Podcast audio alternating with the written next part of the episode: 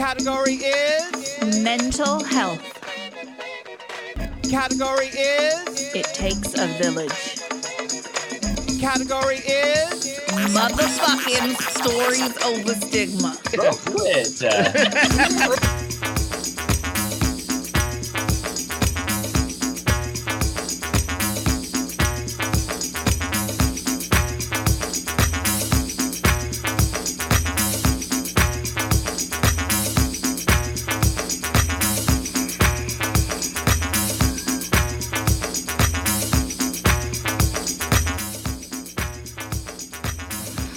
everybody.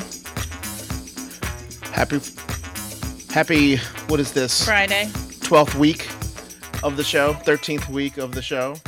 We made it, and we made it again. And I guess you know what? It's snowing and ready to blizzard in New England. But I'm a little disgusted today. I think I'm gonna just dive right in there. I'm upset. I'm mad. What else is new? Listen, no, seriously, all joking aside. So I get this notification about a pastor. Now I grew up Pentecostal. I did, candidly. Um and I knew there was an element of that church that everything was a demon. And those were usually the fringe element of the Pentecostal church. I mean, you know, and even though the Pentecostal church is like for more fringe than most Christians in, in a some to some degree, but when this person, this pastor Greg Locke from uh, Tennessee, I believe he is, got up before his congregation and basically said, I quote, Your kid could be demonized and attacked, but your doctor calls it autism. As to say, autism, and he's said the same thing about other mental illness, OCD and ADD as being some sort of demon possession that they can anoint with oil and take it away. And I think what resonates with me is I have a cousin who, unfortunately, schizophrenic, who wouldn't take her medication, who went through this and is living with a terminal illness now in a group home and not raised her daughter because she believed in this toxic uh, Christianity and religion. And I just have to say to all those individuals, including you, honey, who's fighting and battling every day a mental illness, shame on him. And shame on his church, uh, you know, for standing up. And there were people at Global Vision cheering this man on, this, this, this heretic, this I, I, you know I don't even want to use any words because you know I want to maintain my cool. But I remember that night, the other night when we started reading this. I mean, literally, we were both very upset and and almost brought to tears about it. And uh Well, we didn't read it. We saw the video. we yeah, we saw the video. It just it made you really sad. Yeah. I mean, I know in some cultures, mental illness is um, still seen as still seen like that like it's still seen as as as demons or as whatever you want to say possession. Um but i thought we were kind of beyond this at least in like the big western culture. I thought we were beyond this. I didn't think that people still thought that we were demon possessed um you know we've talked about it on the show before. It it goes back to that whole you didn't pray hard enough and that's why you're got your illness or the whole i'm not going to claim my illness or Yeah, I mean, all of those things. This is just the most toxic version of those things right? Like those things are all very toxic but this this is like this is just yet another example of um, that if someone from his church committed suicide because they just could not be close to God enough or mhm. holy enough, that he would be crying and weeping right now, asking for forgiveness, saying he didn't have anything to do with it. But his I don't know if he would. His- I think that he would just say that that yeah, they were demon possessed. I don't think that he would be crying about it. I think after seeing the video, like he was he was pretty dead set on that. That's true. And Now, the nice thing is is that in the video he says that he's he's he says his statement that autism is is the devil basically. And people got up. People got up and they left and then he yelled at them for leaving. But at least people did get up and leave. he didn't care. He literally didn't care if people left. He basically told them that they Yeah, he- could leave. He was like, "Go ahead and go if you don't believe me." And it's like, "Yeah, that's what you're supposed to do. You're supposed to leave."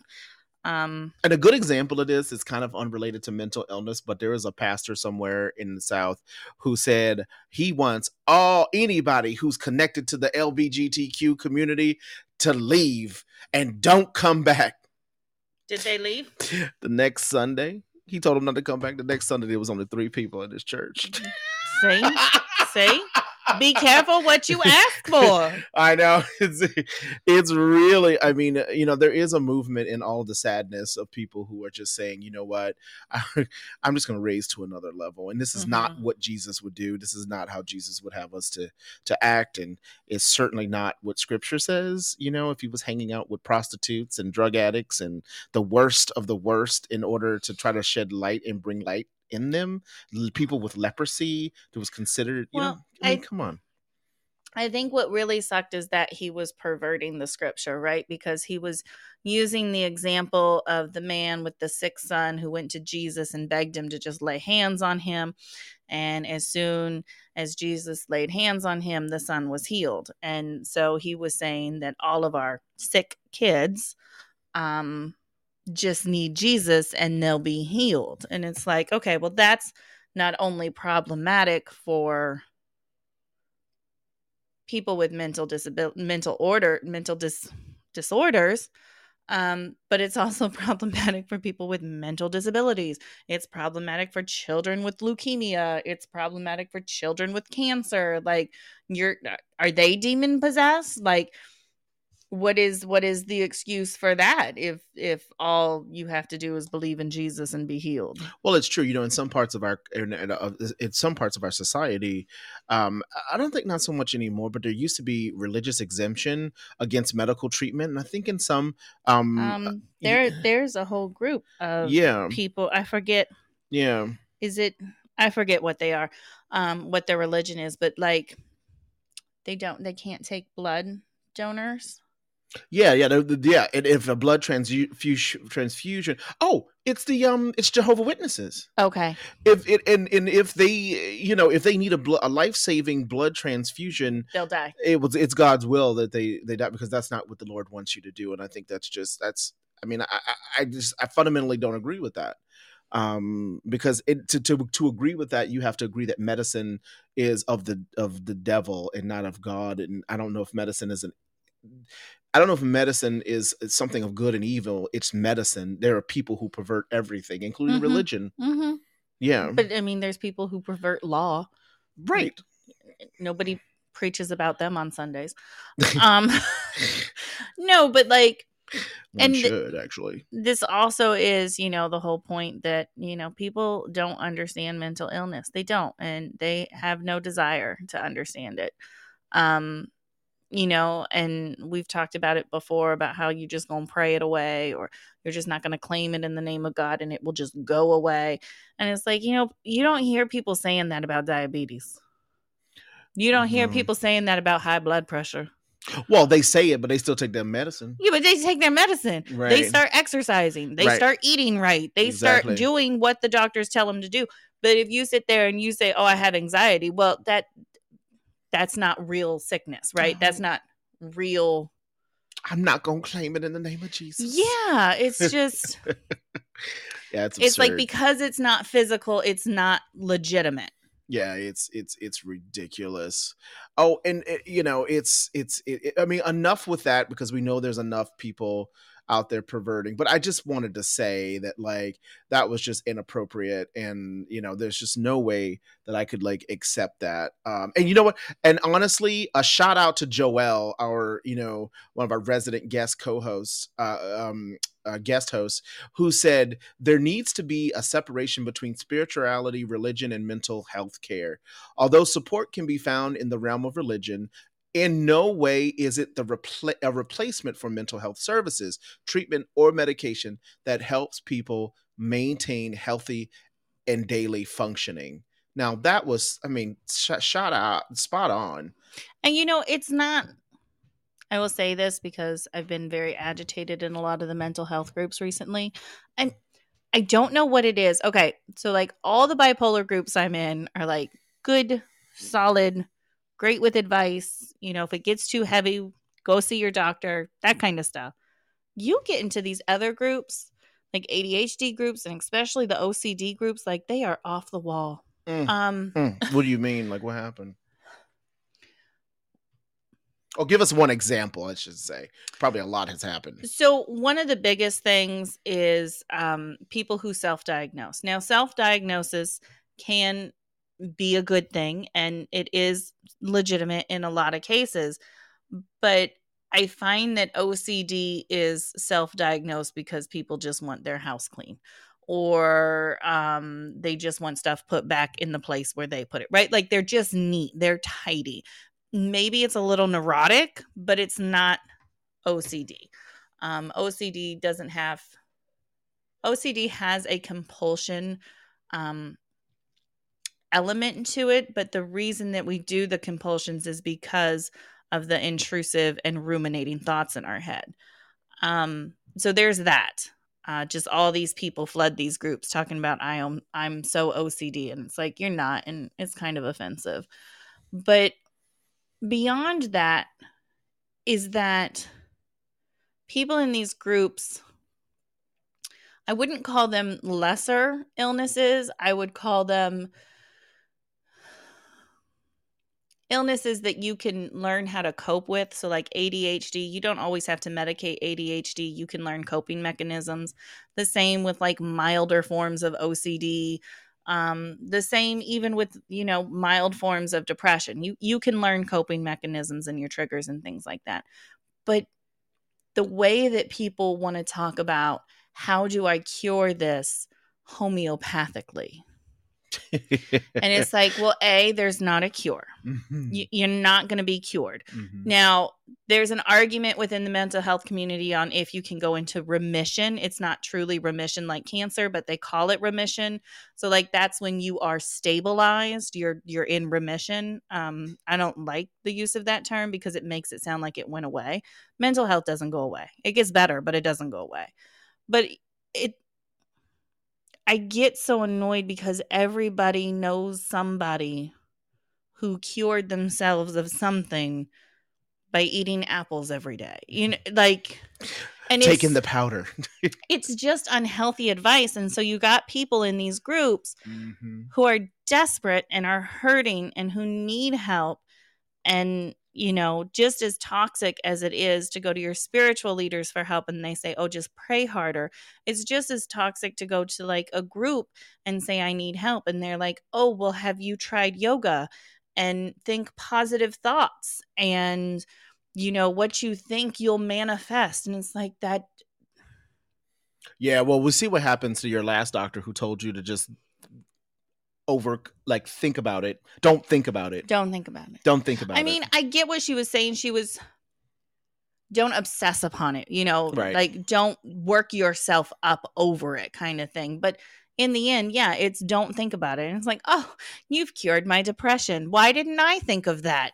Like, I can just ignore it and think about fruit yeah, and, and, flying unicorns and and- I'd be happy. You can't positive think your way out of mental illness. You just can't. No, trust me. If I could, I mean, you know, I would have too. I mean, if I Um, could have done that, I would have been cured years ago. Like, Yeah, I know. if I that's the case, then why are psychologists still in business? I don't know. Yeah, you know what? According to these people, I don't. I don't even know why they're still here. They shouldn't even exist anymore. Yeah, and you get people who are like, "Oh, just don't eat gluten or cut out dairy," and it's like, okay, it's a chemical imbalance in your brain. Right. Like, it, legit, your neurons don't work. right. All the healthy food in the world are are it's not going to help that. Okay, so we have a question. It says, "What are your thoughts on doctors who want to force meds, benefit to the patient or pharmaceutical company?" I think if any doctor is forcing someone to take meds, then there needs to be a bigger conversation about that. Why why is that patient resistant to medication? Um, you know, I think it could be a lack of education on either side. I've personally never been with a psychiatrist who tried to force meds on me. Um, I know that a lot of people, a lot of people are overly medicated. I mean, that is a huge problem in the mental health community. And that happens because why? We get on one medication, it comes with a side effect. So now we're on that medication to combat that side effect. Well, the second medication has its own sort of side effect. So now we have to get on a third medication. And at some point, it's just all becomes too much. Um, yeah, I've never really had that encounter of having doctors who want to force meds. I mean, I've always been a proponent for medication. Um, you know, it's it's a balance between medication and therapy, um, and education, learning um, about your illness, and learning your triggers, and and and learning, you know, what sets you off, and you know, having a healthy lifestyle, sleeping. That's a big one. You got to sleep. Um, and of course exercise is part of that too. Um, but i guess the, the, the question i have honey is the, the question itself begs another question. And that's what i mean. and and the question is is not that the, if the doctor is forcing you is why are you not and she and rebecca you actually you did say it. Why are you not taking meds? Like what's your what is what let me see uh huge problem with adolescents parents blindly follow doctors' advice. And I I have seen that. I have seen that. We over medicate our children yeah. a lot of the times. Ritalin, um, we saw it with Ritalin and Well, know. Ritalin was a big issue, you know, and everybody was on it. Mm-hmm. Everybody got one. It was like mm-hmm. freaking M&Ms. Yeah, and then, you know, a decade or two later we find out that it causes men to have breasts. So it's, you know, it's hard with these mental health medications. Um I think that but when you have a child with a mental health disorder, good point. Yep. That you have to become a your own advocate, right? Um, and it's hard to do because you want to trust the medical doctors. You want to trust them and and think that they have your best interest at heart. But at the end of the day, they're doctor and they can make mistakes too and not all of them are good. I mean, we just talked about it. You you can have crappy lawyers, you can have crappy doctors. Um, so you have to educate yourself on things, and when it when it doesn't feel right, you you have to make a change. You have to change your doctors. We have had. I mean, everyone knows our son suffers with um, certain mental health issues, and we have had doctors that we have had to change um, not necessarily because they were pushing medication, but because we just didn't like what they were trying to tell us. Yeah, I mean, I you know when it comes to you know being a parent and parenting a child, you like rebecca says you have to trust your instincts but the biggest thing is is that whenever any any physician or you know um, tells us what we need to do or what they what our child needs to take we go and do our research ourselves as well um uh just in terms of like what are the impacts what are the side effects and yeah we you know. we really we really even with with my medication like we really take the time to it's like okay the doctor says you should take seroquel. Okay. Okay i hear you and i'm gonna i'm i'm gonna go look into it. I'm i'm not gonna say yes or no right now. I want to look into it.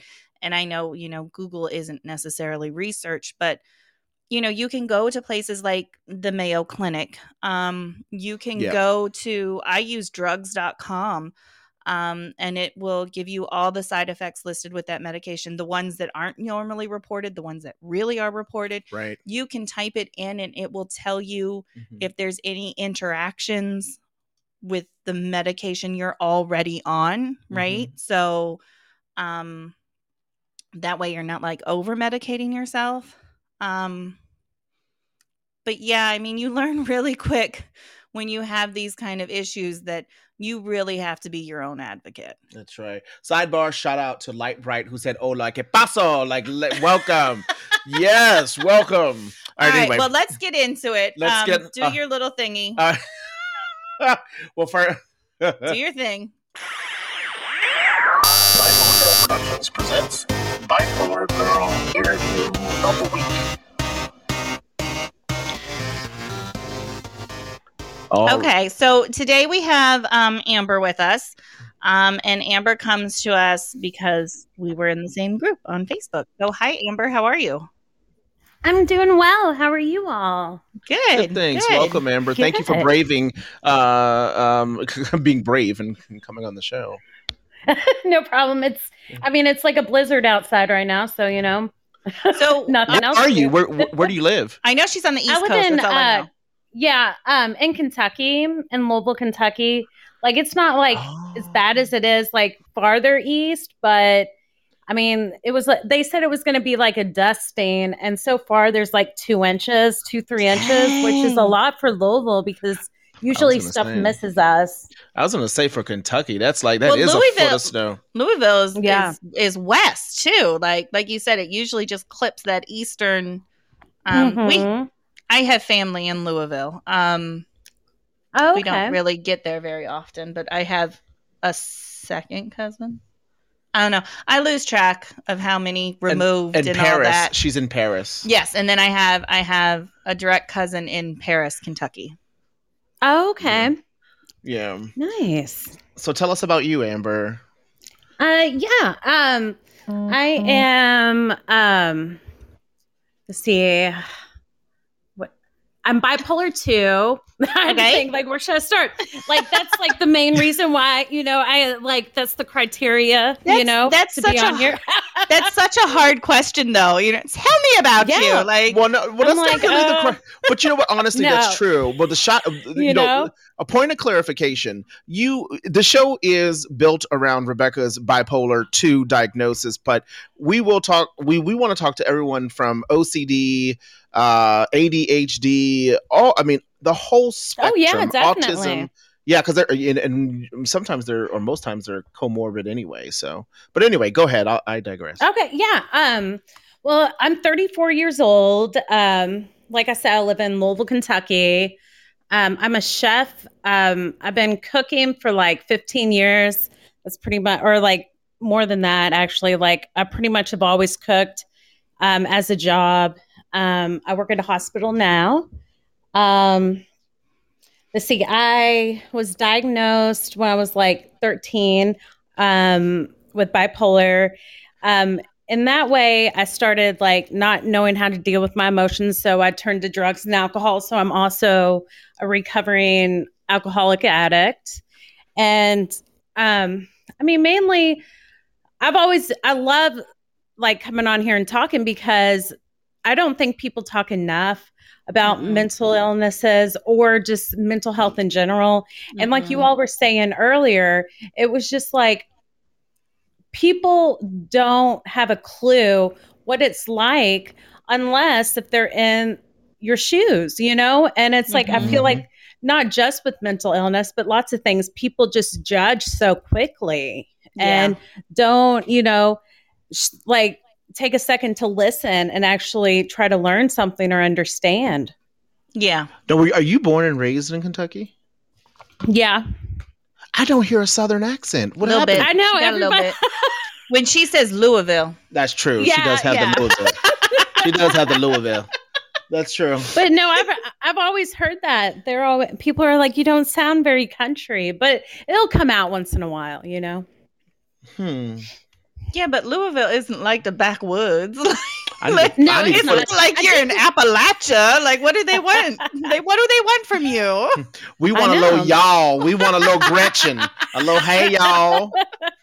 So, I mean, thirteen is thirteen is pretty young to be diagnosed with bipolar. Um, It is um that like my mom took me and I think it was more of a manipulation thing because my mom is of course mentally ill but never got um never diagnosed, you know, officially. Mhm. but Mhm. definitely you know I see like I saw it all, you know?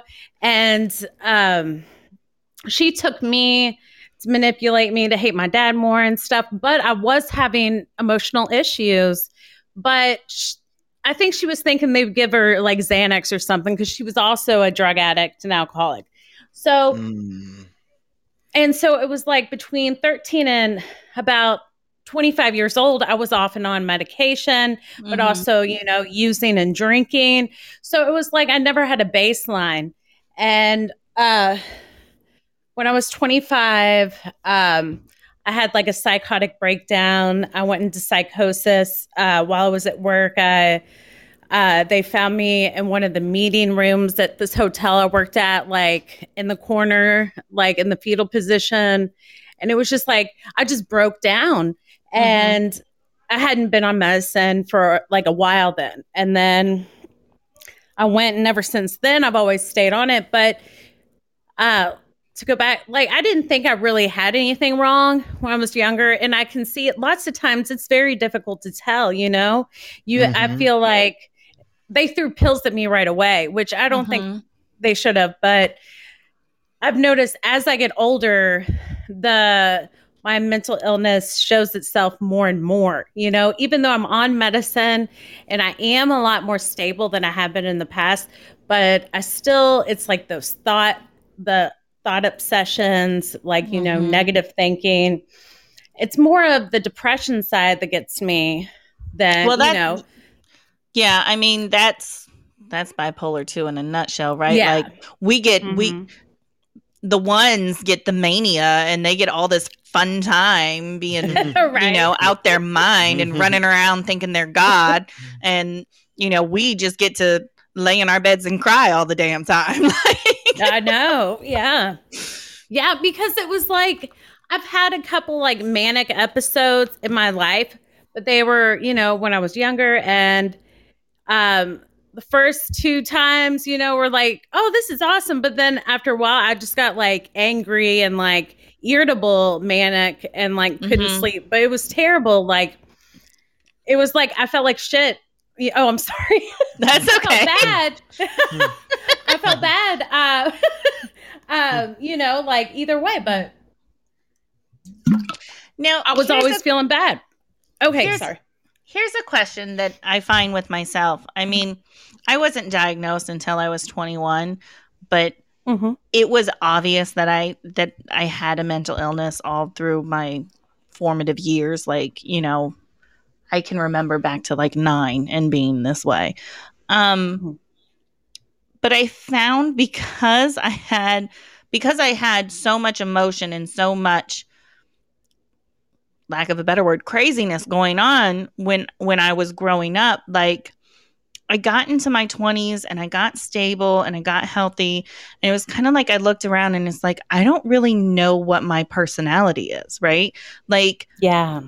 like my personality was so wrapped up in my mental illness that outside of that I didn't really know who I was and so like I had to spend my 20s and even into my 30s like trying to figure that crap out Uh, yeah, I mean, like, Mm. it's hard for me because I'm very passionate about, and I'm a very open person. So it's like, I don't know, I always, always like to share my story with people, maybe too quickly, you know, but I, you know, like At a oh, bus wow. stop.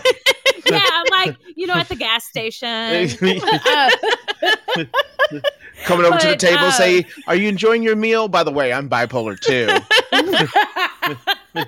exactly. Yeah, but um, you know, like like you said, when I was younger, it was definitely like so focused on that, and that's like all I wanted to talk about. Like I look back at my Facebook memories, like 10, 12 years ago, and it's like everything is just like just straight like mental like health awareness stuff constantly, mm-hmm. which is good, but you know, I have, like you said, like, what is my personality? There's more to me than just being bipolar. yep I mean, you know, just like somebody that's diabetic, there's more. They, you don't like identify as like I am diabetic. You know, like You don't introduce that's just- yourself. Hi, how are you? My name's Rebecca. I'm diabetic.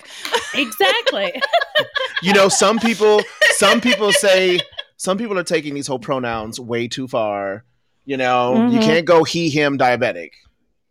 right. That is well, not- yeah, you can't you can't identify as you can identify as a diabetic. I mean, I- right, you can identify as whatever you want to. Honestly, yeah, it's a little weird, but you know. you know yeah, you can. diabetic. Okay.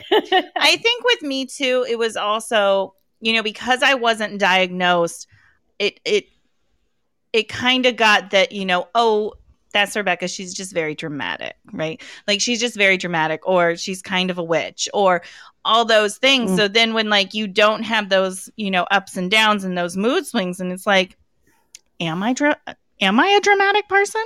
Like mm-hmm. am am I really a dramatic person or was I just sick? And so you got to spend that time kind of figuring it out because it's like two different people, right? It's like Mm-hmm. me unstable and unmedicated and then me medicated and stable. And then you add addiction into that, which I had too. And now it's like Mhm. three or four different people and you got to figure out which one you really are.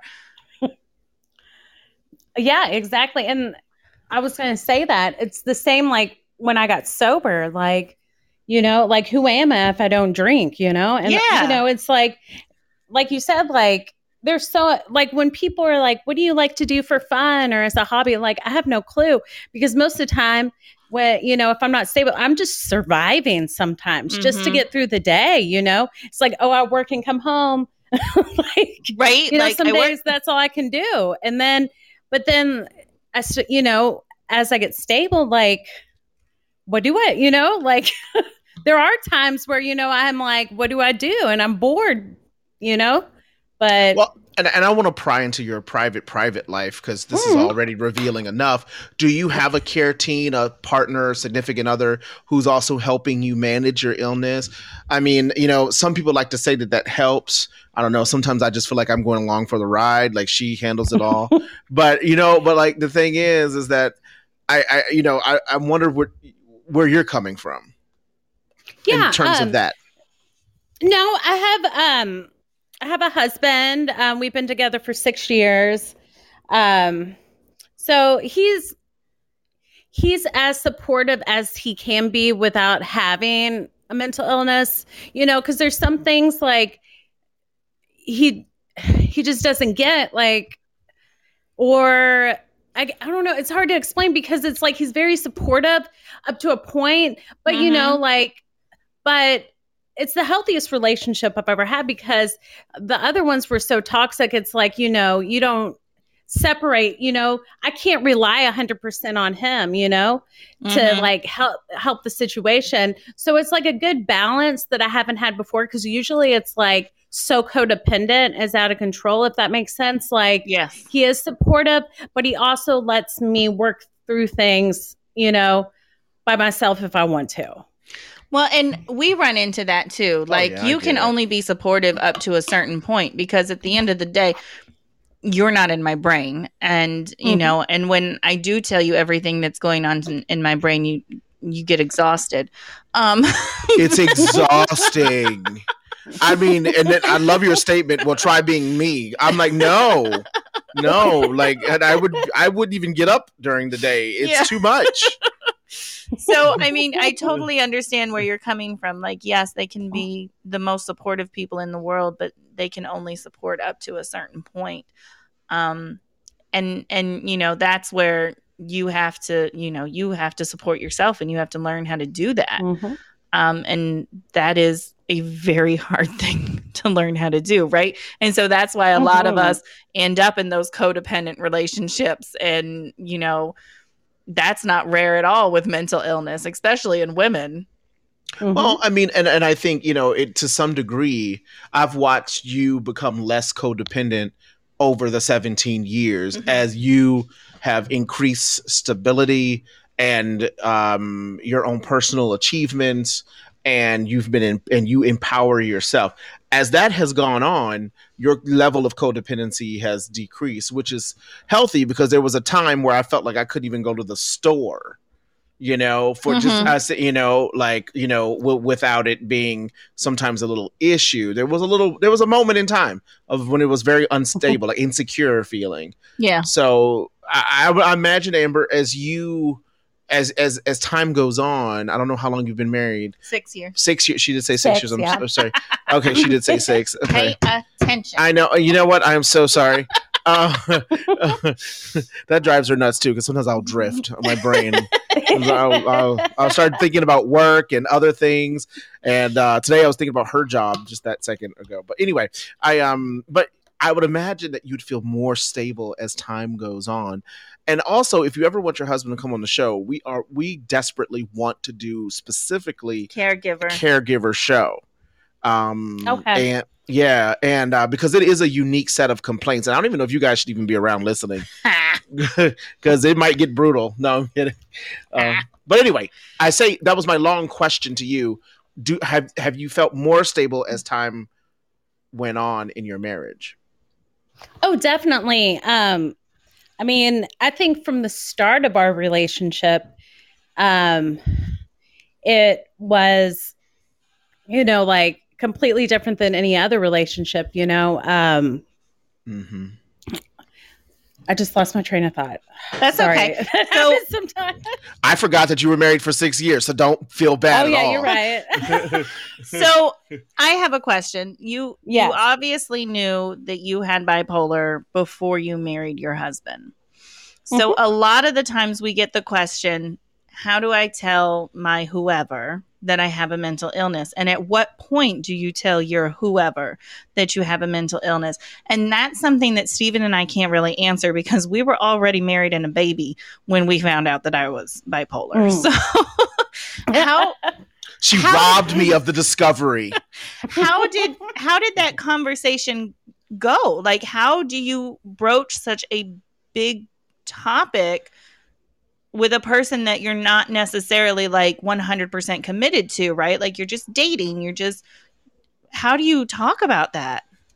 Um well like uh for me like we worked we uh met at work. So we were friends and stuff before that and um i'm just like i said i'm a very open person so i'm sure like within the first week of like working with me i said something about like my whole life story to him so it was like he already knew and was pretty you know aware of what he was like you know what the situation was with me but it was like it was different than any other toxic relationship I've had in the past because we actually dated. He wanted to get to know me. Like, um, it was like the normal kind of like progression of a relationship of getting to know people and, you know, like, and also being sober helped that situation. But, um, yeah, like, so in that situation, I didn't really have to tell him anything. But even in the past, I feel like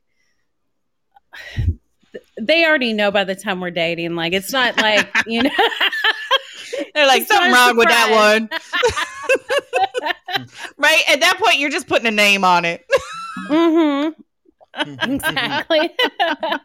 Well, one one of our um, guests in the studio audience, I will call it, uh, just said, uh, uh, "For 20 years, I've been with a man that says I make up my anxiety, depression, and uh, ADHD." Now, that's, I mean, that's just sad. i mean hmm it's sad but again it comes down to education. You know how much of that does he understand? Like what does he think anxiety depression and adhd Mhm. are? Because i can tell you right now there are people who think adhd doesn't exist. They think that we all made it up and we're just looking for attention or we're just looking for excuses. You just need to beat your kids, or right you like know, they Yeah. it's boy energy is a lot of what we heard when our son was diagnosed that's true. um Mhm. so i think maybe yeah i would broach it on that that way is it's like maybe he doesn't understand it i mean obviously for 20 years he hasn't made an a point to understand it and that's a little toxic but um Well, my concern is that I, you know, my question for you, Light Bright, is is your environment safe and stable? Because someone not willing to explore uh, something like that might be, uh, um, uh, m- m- you know, it, there might be some concerns there. So, Yeah, it's all in my head. You hear that a lot with people who don't really believe that mental illness is a thing, right? Like it's it's all in my head. Right. It's the opposite of safe. I encourage you to. Did we put it? Um, I encourage you to. I don't know if I know we have some hotlines up for US and UK, but I don't know. Yeah, I mean, I I would encourage you to reach out to a loved one or a safe place, safe organization in your community where you can, you know, get some help and some safety and some protection. Um, because Amber, I mean, I don't know if you've been in that situation. Um, um, in terms of not feeling safe, what were you able to do to get to safety? Um, I mean, usually uh, it was, I would call a hotline. Like mine was safety uh, for myself, from myself. You know, it's a little different, but you know, like whenever I am scared or not in a safe situation, um, I always call someone. I always call my dad. I always have. He's like seventy eight, but you know, like reach out to someone. You know, Mhm. anyone um that's what i you know that's what i would do like that's the best thing. And if you don't have anyone like you said there's so much stuff in the community in most communities that you know are willing to help. And there's plenty of hotlines to get you started. And yeah i would just reach out for sure. Yeah, and Lightbright said they're they're really working hard to get out of that situation, and good for you. You know, Yeah. really good, really good for you, and uh, uh, certainly keep us posted. And we don't want you to put yourself in a situation that's harmful. Um, uh, so anyway, um, Amber, so after you know you know meeting your your husband and now you've been married for six years like how did you really uh, get yourself to uh, to to stability Um, well, it was once I got sober, and uh, a couple years later, we got married. Um, and since then, it's just it's been a lot of hit and misses with medicine.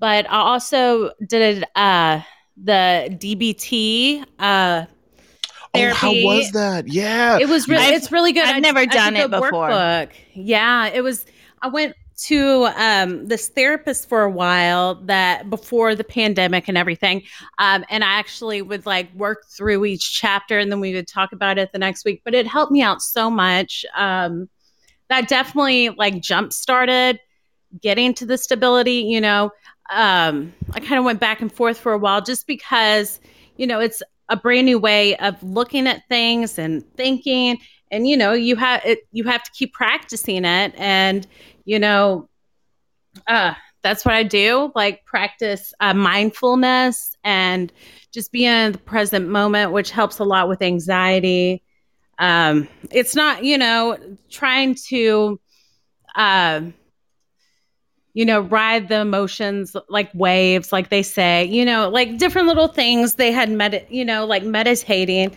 and, you know, go to my doctors when I should. And overall, it's good. You know, I've had to tweak the medicine some now uh, just because of different side effects and stuff. But overall, I think the DBT was definitely the turning point, like the best thing that I ever did to help myself. Uh, you know, it was almost like I had a new awareness of Mhm. myself that I never had before. And so and how has so how did your family okay you were though you were diagnosed early and uh which means you must have had a supportive family you know growing up. And that's probably the first question. Were they supportive? And how are they now um guiding helping be some uh, part of your care team as an adult? Um, well, uh, my it was it was a really messed up. Yes, my parents were supportive in their own way, like not together supportive, but separately. Uh, they they got divorced when I was 18, but I was an only child and they slept in separate bedrooms, never showed affection, you know. Um, Mm. so that was kind of what I grant, like, you know, not supportive with each other. So I never saw how a relationship or marriage was supposed to be anyway.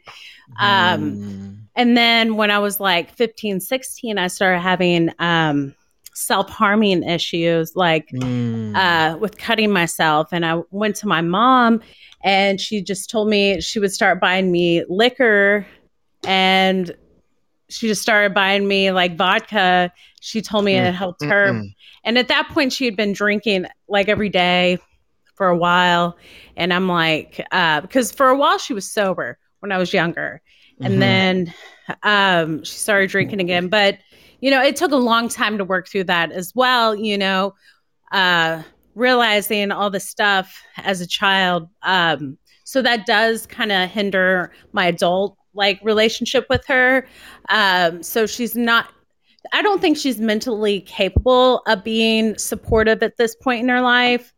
I don't think she's Mm. aware like she's she's just so like unaware of and in denial about, you know, her mental um Her health mental issues situa- and just yeah.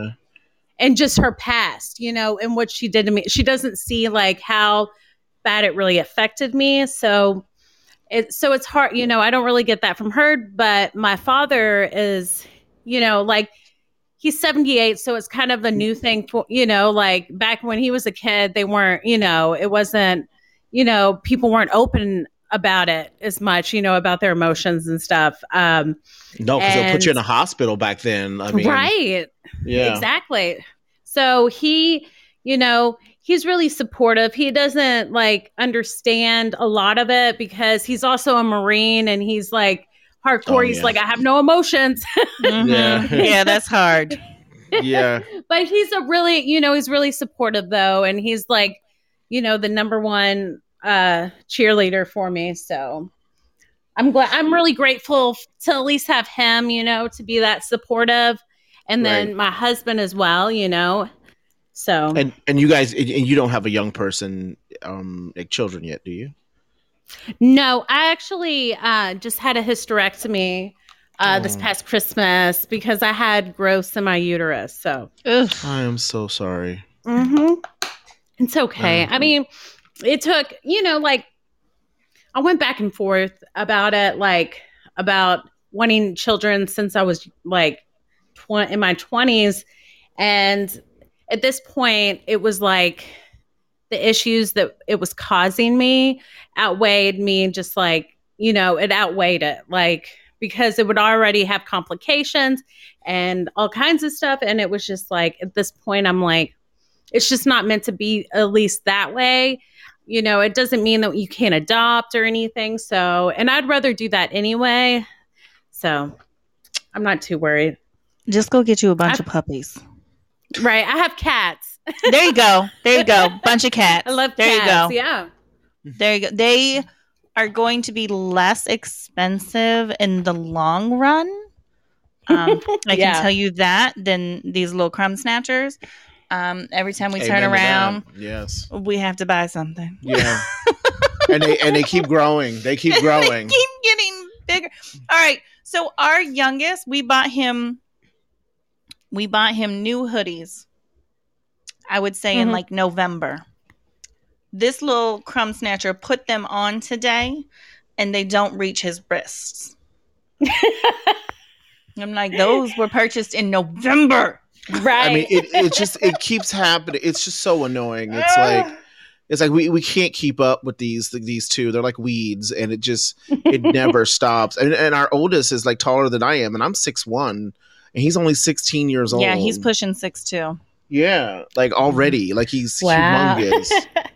yeah, It's Yeah. just yeah, the cats will be less expensive. Um, I mean, unless you get like a special needs, maybe. Yeah. Um, I yeah. don't know. Well, you know, they, could move out in rural Kentucky and come take some of our goats. No, They take our goats and our birds. I only have two. I'm not getting rid of them. Uh, it's too too too many. but uh, um, uh, this the young lady we're talking to now. She says she drinks up to two gallons of vodka a week. Mm. Was Was was was, she does use the word was. Um, did you go into an outpatient or inpatient treatment facility, Amber? To uh, I, I- and I didn't even ask you what your addiction was. I don't think. Oh no, you're fine. Um, no, I mean it was a little bit of everything. It was Okay. like different uh, through stages, like drinking, and then um, and then like a lot of methamphetamines or heroin and Mm. um, harder things. Uh, but um, yeah, like what was the question? I'm sorry. No, that's okay. No, I was talking about your treatment. Like, did you go? Oh, the uh, treatment, Sort of yeah. an inpatient care, or did you do it from home? Or Um, I, I it was I tried to get sober a lot before I actually like stayed sober. Um, Mhm. I knew I had a problem when I was like 20, first time I went to rehab, and I didn't get, you know, it took me a little while, like five more years to get, you know, sober Mhm. or so. And um, the last time I ended up going to this place that was pretty much like a homeless shelter, but it had a long term um, treatment, like alcohol and drug treatment program in there. Mhm. And it was, um, so it's like they, it was a homeless shelter slash that, and you could go through the program. It was all free because, you know, it was just, um, and I did that, but I didn't stay the whole time. It was like almost a 12 month program. I stayed and just detox there. And from there, I would go to meetings and everything like that. And as you know, the longer I'm sober, I don't really go to those media. I don't really go to meetings anymore. It's like I stay in contact with some people that I met through that, you know, because I don't really hang out with anybody. I don't hang out with anyone that drinks or anything anymore. So, right. um, so you're living a healthy now- life. You're, you're having. You're living a super healthy life. And so, how did you become a chef? Like, when did that inspiration come to fruition? Uh, as an adult, as a child, like, how did that? um, I always loved to cook, but um, my first job was at like a makeup store, like Sephora or like someplace like that. They sold all Mhm. kinds of makeup, and I did makeup on people in high school and stuff like that. But it honestly just randomly happened. Like I quit that job. And I went to this restaurant where my friend was a server, and I was like, "Hey, can I be a server?" And they're like, "No, but we have a cook position." And I you know, it's like whatever. I need a job, and so I did it. And it's like naturally, I'm just very like fast and efficient at cooking, and and like you know, working on a line at you know busy restaurants, and So, so, what it's like types of things in- are you? We, what types of things are you preparing on that menu? Well, um, Are you on the river too? huh? Yeah. Hmm. There's a restaurant. Is on the river, baby. Well, I know, but no, I'm talking about the restaurant because the restaurant. I went to a restaurant on the uh, the Indiana side on the river, and they had the best buttery rolls. Remember, I showed you their website. I, I want to get back down there, but anyway, go ahead. I digress. See, I love Oh, food. no. That's my problem. No, you're fine. Um, well, I used to. Uh, I mean, I worked in restaurants and everything. At this point, though, I I'm not really can't be creative really since I work at a hospital. I have to follow exact recipes because I'm like in charge of the food for the patients. So there's like so I do all my creative like uh, creative stuff at home. Um but I used to like I would cook I could cook anything honestly like I've worked at like Mexican restaurants you know uh like pubs like I like I can pretty much if you give me something I can like figure out a way to like make it into something So yeah, wow, you're that you know that's talent. That that that takes that that, that takes a lot of talent.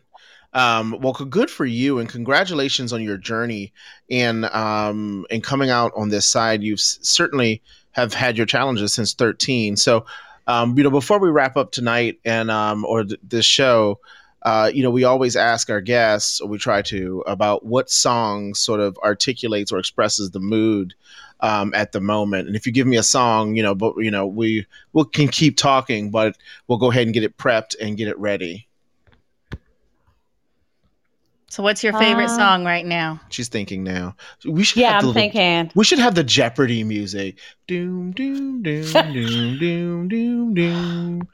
I should have just kept my- I should have looked at what my Spotify What- you can go with any I genre. I mean, la- I mean, what last week uh, when we were talking to Will, we had uh, we had country and weird, not weird, but really cool Hawaiian. Uh, That is a classic. that's a classic song. I know, and I love that song actually. I like I like um I'm feeling like 90s rock music. Ooh, Um, Stone Temple Pilots. Ooh, that's good. Yeah. Mm, What anything from them? mm, I like ooh. them. I've always liked them. Oh, you know, my me too. That's the first concert I ever went to, actually. Stone Oh, really? Pilots. Yeah. Nice. Uh, let's see. Uh, let's see. Which one do we really want? Uh, there's Plush. There's Interstate Love Song. That's a good one. Yeah. Yeah, let's yeah, let's do that. So anyway, so tell us about your husband while we get our song prepped. Yeah. Um, we are actually um have a 14 year difference. He's 14 years older than me. Um, he has um, wow, Daddy. right. he I always dated people a lot older than me, so it's nothing. It's nothing new. um, he has an 18 year old son. Um, let's see. He works at the hospital, but he works down. He does material management, uh, which Mhm. is the people that manage all the hospital materials, like the saline bags. You know. Gloves, everything, anything that has to be distributed through the hospital that has to do with the medical side. Like, Oh, oh, honey, logistics. That was your deal in the military. I did that in the military. Oh, really? Yeah, I was in medical logistics in the military. So yeah, you you order and ship and get all the nurses and doctors whatever they want. Yep, that's exactly what he does. Yeah. Yep. No, that's pretty. That's that's pretty cool. And and and and you say he is pretty, uh, pretty supportive. Mm-hmm. Yeah, definitely. so we need to put Amber on um Chopped or Hell's Kitchen or what are what are some of the other ones we watch? Uh, um, uh, a Master Chef. Master Chef. Yeah. That's right. Have Yeah. you seen the new the new one, the Level Chef or whatever? Yeah. we actually we actually level. watched it right before we Yes, came to do level. the interview. Yes, I love that. Yeah, we watch it. We show. watch it too. I love it. That's it. That is a. It adds a whole new wrinkle to it. You know, Gordon Ramsay has this way of just always being relevant. It's it's wild. He will. Oh, he I know. Never, yeah. He never goes stale. Like he's always thinking of something fresh and new. Yeah. I mean, to could- be that most of amazing chef ever, like you have to, you have to Well, you be know good what? at creating stuff new constantly, you know? Well, well, they they put me on the uh, worst chef, worst cooks, worst cooks in America. Yeah, you would be on there. Whatever. I cook you breakfast all the time. Everyone But that's loves like that's it. That's you can do breakfast. I can make fried chicken, Okay, and a grilled cheese. So I guess you wouldn't cheese. starve. You wouldn't starve. and oh, and I, I'm good. I'm mean on the barbecue. I'm- yeah, but like Mm. I'm a- somebody has to put the barbecue together for No, you. it's you a- I- just put it on the grill. I let you do that just so you can feel involved. Oh, you let me. Yeah. Yes. Damn it. Yes. Excuse my language. um, well, Amber, it, it, uh, do you want to plug yourself? I mean, I don't know how public your life is, whether you want to give your social media locations, and it's okay if you don't. Um, but I always give this opportunity. You can say, you can leave us with some special words. You can do whatever it is in this last moment of the show. Okay. Um, let's see. My, I guess I have an Instagram. It's uh, Jaded Rose eighty seven, and then on Facebook, it's just Amber Rose Womack. Um, and I guess the best thing that I always try to remember um, is that this too shall pass. Uh, you create your own reality, and just trust the journey. And that's what I try to remember, and that's it. Thank you for letting me come on here. Yes, thank you for coming. That oh, oh sorry. That, that that is amazing. I just that was a little louder than I wanted it to be. um, thank you, Amber, for being coming open, uh, coming and being so open. That's our goal with this show: is stories over stigma, as Coach P says, and we just want to keep spreading the word and creating community. Thank you, Amber. Thank you, everyone, for listening. Have a fabulous week. Be well. Reach out to us if you ever need anything. Honey, you want to say something as we go? Nope. Take care, everybody. Okay, bye. Thank you. Bye.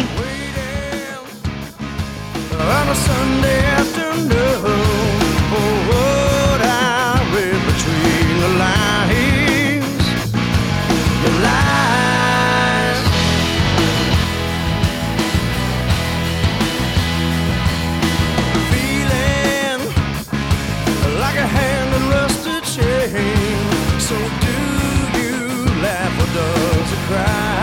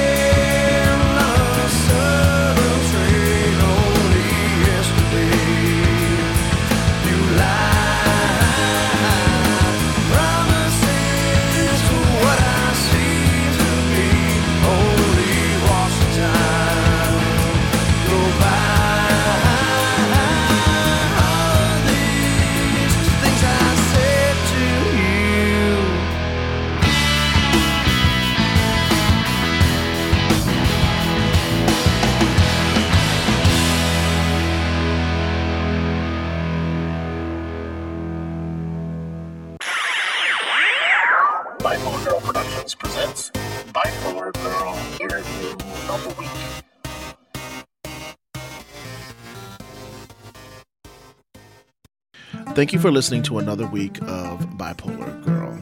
In the words of Grammy Award winning artist from Africa, Oumou Sangaré, who I absolutely love, Konfiko, the uncertainty of things. You know, living with a mental illness or living with someone with a mental illness can be uncertain at times. But that's why we do this show. We do this show to create community and a place where you can express yourself and get knowledge. Right, honey? Yeah, I mean, that's the whole reason we have the show, right? Though again, things might be uncertain, you can be certain that we're here for you. Godspeed and have a great week. Ìyá tẹ́ dẹ̀rẹ́